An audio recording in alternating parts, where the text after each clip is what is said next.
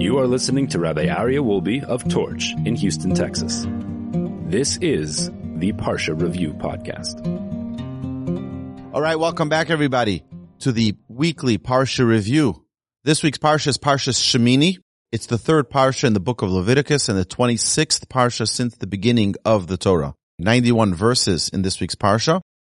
1238 words and 4,670 letters. There are 17 mitzvahs, 6 performative and 11 prohibitions. So there are two, maybe three main areas of this week's Parsha. The first is the offerings. After seven days of the Mishkan's inauguration, as you remember last week in Parshas Tzav, we had the inauguration of the Mishkan of the tabernacle. So now we're on the first day of the month of Nisan, the year after the Exodus, which is year 2449 from creation of Adam and Eve. And on this eighth day of the dedication of the Mishkan, the people brought 40 various offerings, 40 different korbanot as commanded by Moshe. All the Jewish people had come to the entrance of the Mishkan to watch as they bring the sacrifices on the altar. Aaron and Moshe bless the nation. Hashem shows his presence to the Jewish people and the fire consuming the offering. They were so overwhelmed and overjoyed by this amazing event the people began to sing the praises of Hashem.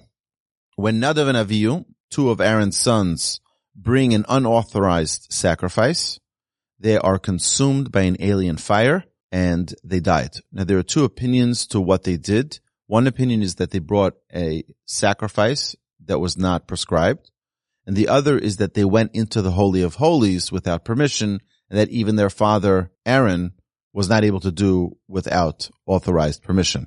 We'll talk about this more in our important lessons segment. But Moshe informs and consoles Aaron. Aaron, the Kohen, grieves in silence, accepting Hashem's judgment. Their cousins removed their bodies, the bodies of Nadav and Avihu, from the courtyard of the Mishkan.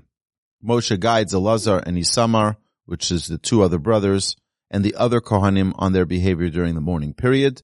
And Moshe warns that a Kohen may never drink wine or become drunk when doing the service of the Mishkan. Then the Torah goes into the famous Leviticus 11.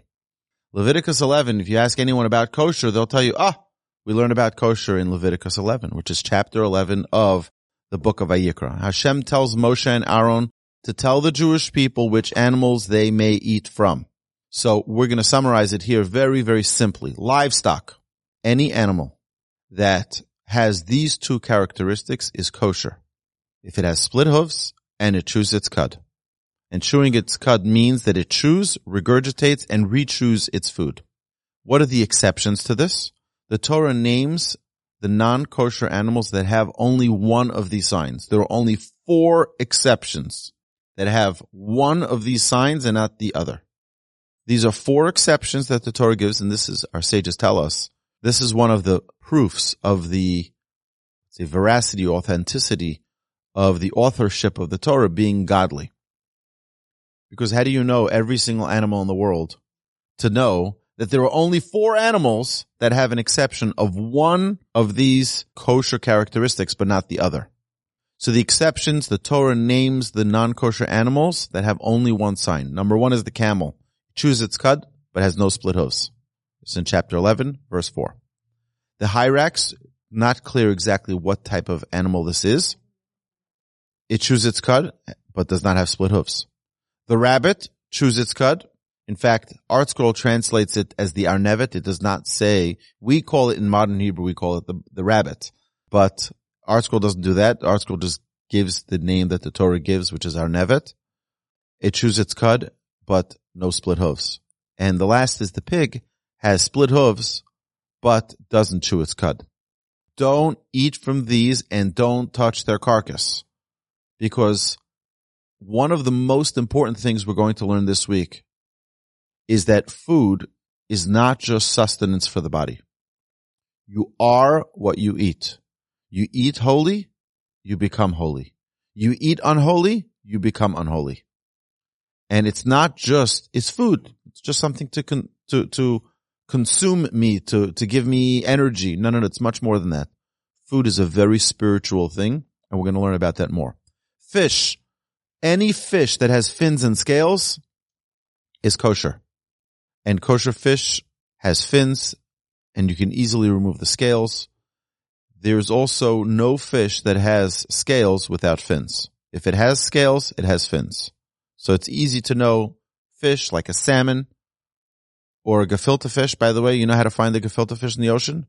Just look for a fish with a carrot on its head. Fowl, birds, all birds not included in the list of forbidden families are permitted, which is basically like the, the birds of prey. So the eagle, the vultures, all, all, you know, the raven, all of those birds are not kosher. The pigeon is kosher.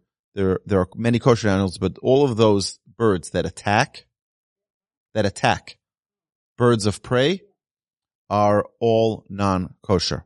We're going to talk about that also a little bit more in the important lessons.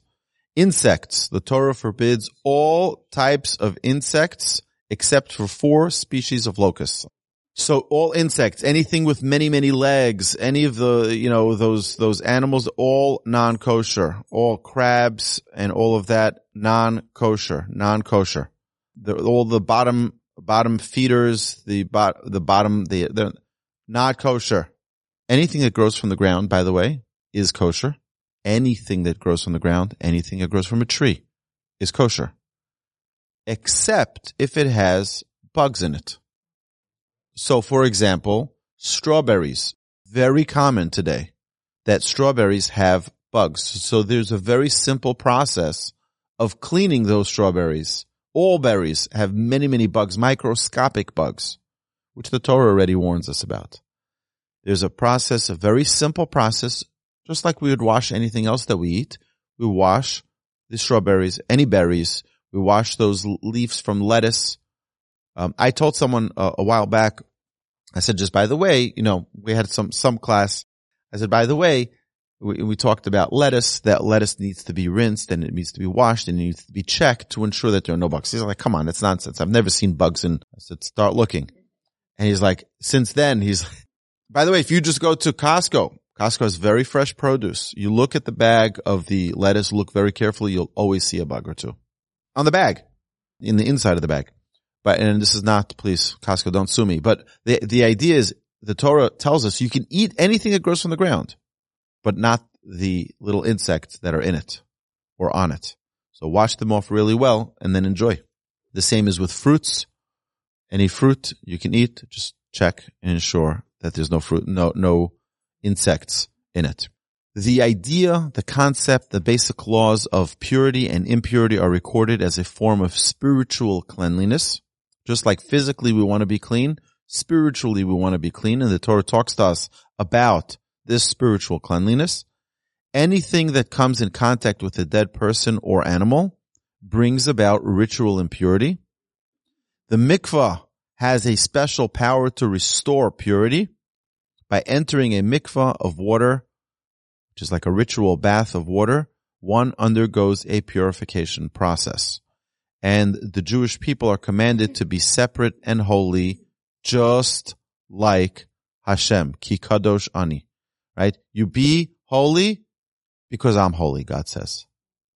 And now let's take a look at some important lessons from this week's Parsha. So number one, we see in this week's Parsha that the Jewish people are so overjoyed.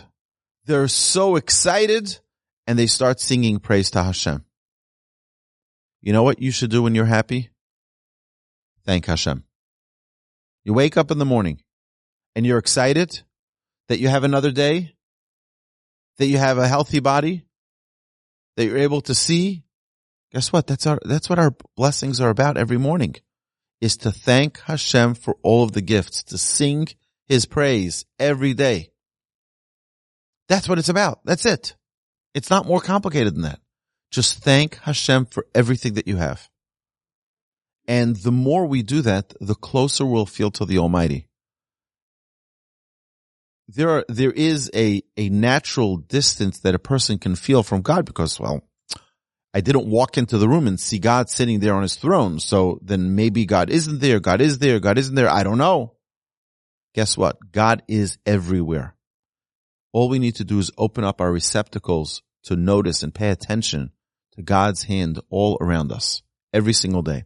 And the more we stop and appreciate and notice the kindness, the goodness of Hashem, the more we will be overjoyed. We will feel that connection. And we see that in this week's parsha. They got excited. They got overjoyed. They saw the fire coming down. What do they do? It's the first thing they do. They sing Hashem's praises. They thank Hashem. They sing a song. That's what we need to learn. To do the same. You're excited. You're overjoyed. You're grateful for all the gifts Hashem gives you. Give thanks to Hashem. The next is the laws of mourning. That we tear our clothes, that we don't take haircuts, that we sit low and mourn. It's from this week's Parsha. It's not made up by a bunch of rabbis. The Torah tells us how to mourn. The Torah tells us from the story of Aaron. Well, Moshe gives instruction on the proper way to grieve. It's very interesting that many people feel that when they go to a house of mourning, that they need to say something. The halacha says just the opposite. When you go to a house of mourning, you're not allowed to say anything. You're just there to give comfort. If the mourner opens up to you to start talking, then you can talk. But it's not here for you to feel good that you came to visit them. It's for them to feel good that you came to visit them. And sometimes, not even sometimes, it's more times than not, people say very silly things because they're just trying to say something and trying to like make sure that they're noticed, that they'll remember that I was here.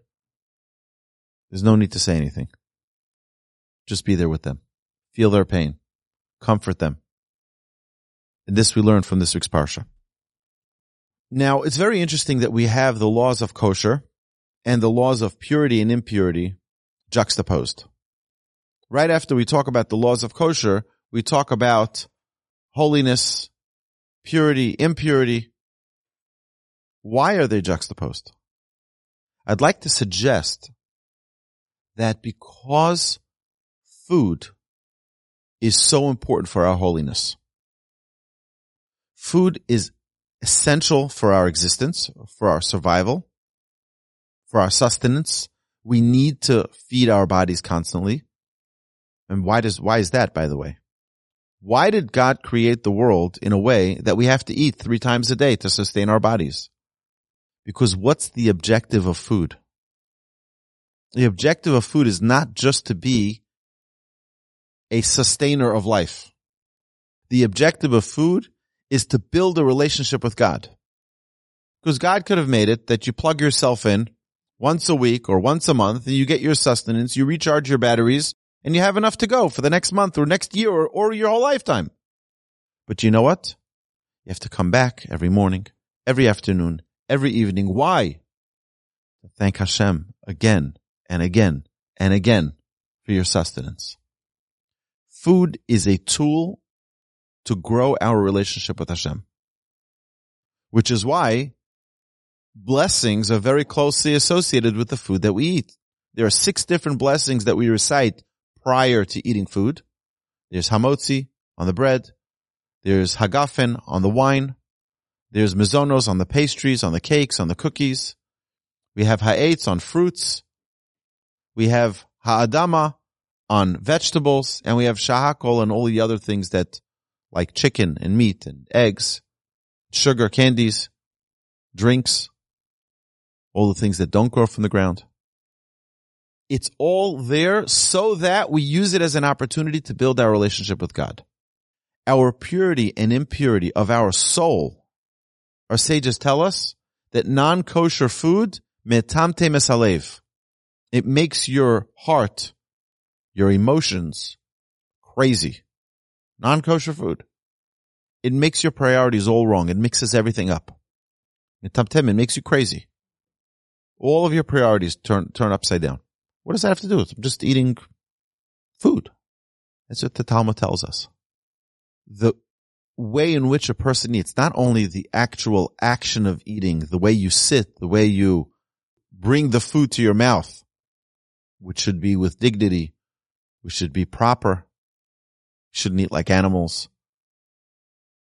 My rabbi always talks to us about, you know, his students, of which from the kollel that we learned, that, that I learned in, there are probably now 400, 450 rabbis that are ordained and serving in communities around the world.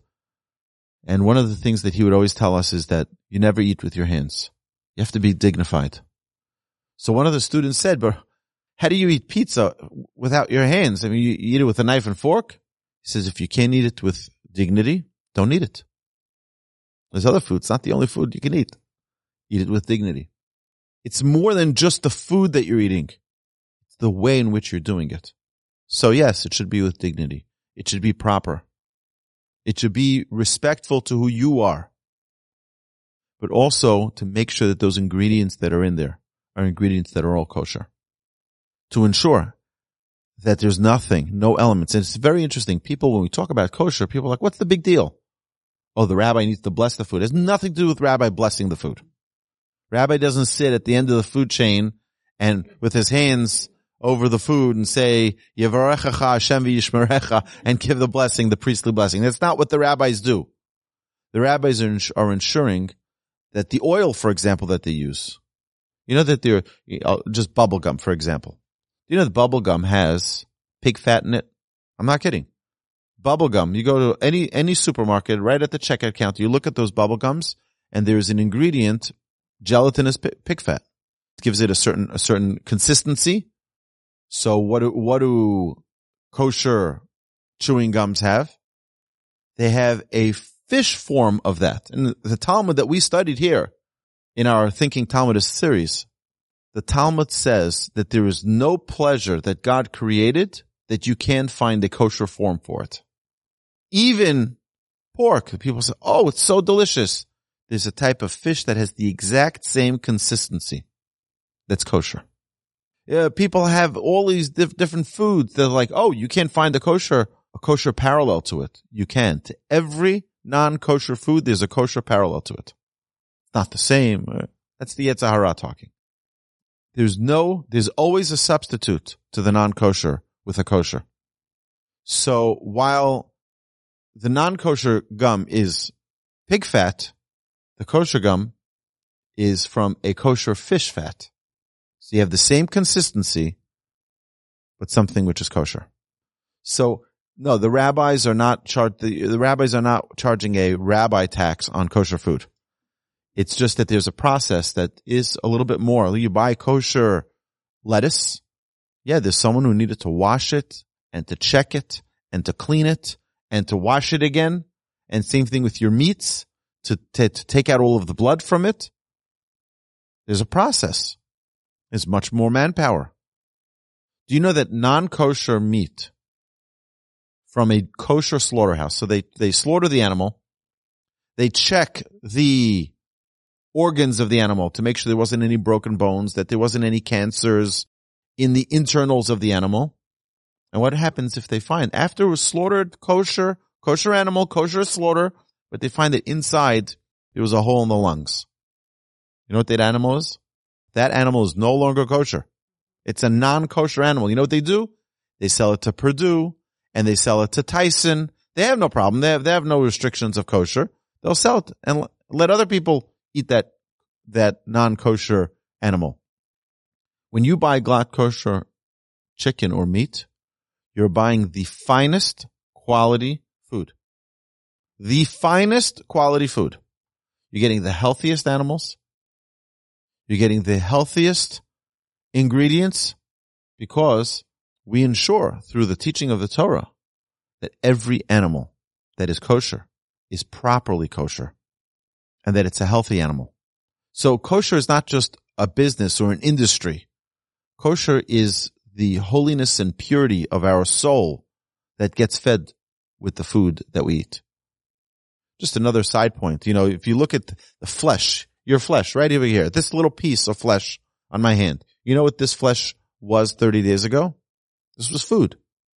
Every 30 days, the skin of your body gets completely recycled.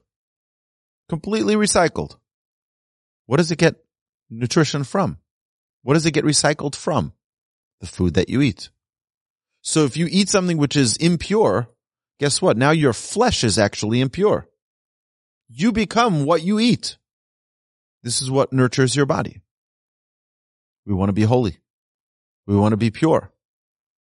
And that's why the Torah gives us this incredible ingredient living a holy life. Be holy, the Torah says in chapter 11, verse 44 to 47. I recommend you take a look at this. Be holy, God says, because I am holy. God gives us instruction to be holy, to be God-like, to emulate God. Be holy because I am holy. Everything we learn in our classes is about emulating God. We want to be God-like. God wants us to be closer to Him. God says, kosher. These are the foods you can eat. These are the livestock you can eat, the fish, the fowl, the insects that you can't. Why? Be holy because I'm holy. So what is holiness? Holiness means to be a little bit removed, so to speak. Separated, not to be the same as everyone else. The Torah talks this week's parsha about tuma, impurity, and tahara, purity. Purity and impurity are not associated with good and bad per se. You can have a perfectly good person, a holy person, but because they touch the dead animal, the carcass of a dead of, a, of an impure animal, they now become impure. And there's a process of purity. Something becomes impure by touching something impure. So we are our environment. If we're hanging around things that are impure, most likely we will become impure. If we have as our friends people that are unholy, that speak things that are not nice, guess what? It's just a matter of time till we're influenced by that. It's a little hint. You are your environment. If you allow yourself to be around things by osmosis, you take in all of the influences that are around you. And that's what we're trying to protect ourselves from. This week's parsha gives us a lot of insight into that.